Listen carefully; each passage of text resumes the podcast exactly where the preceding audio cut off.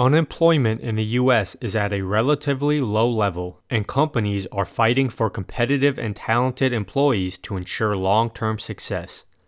After polling its managers, fast food chain Chipotle has committed to offer debt free degree programs for employees to ensure their personal and professional development.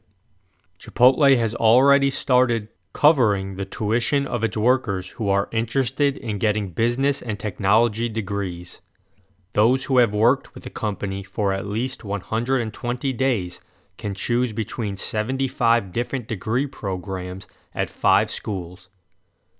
If they choose to participate, employees agree to remain with Chipotle for at least six months after graduation.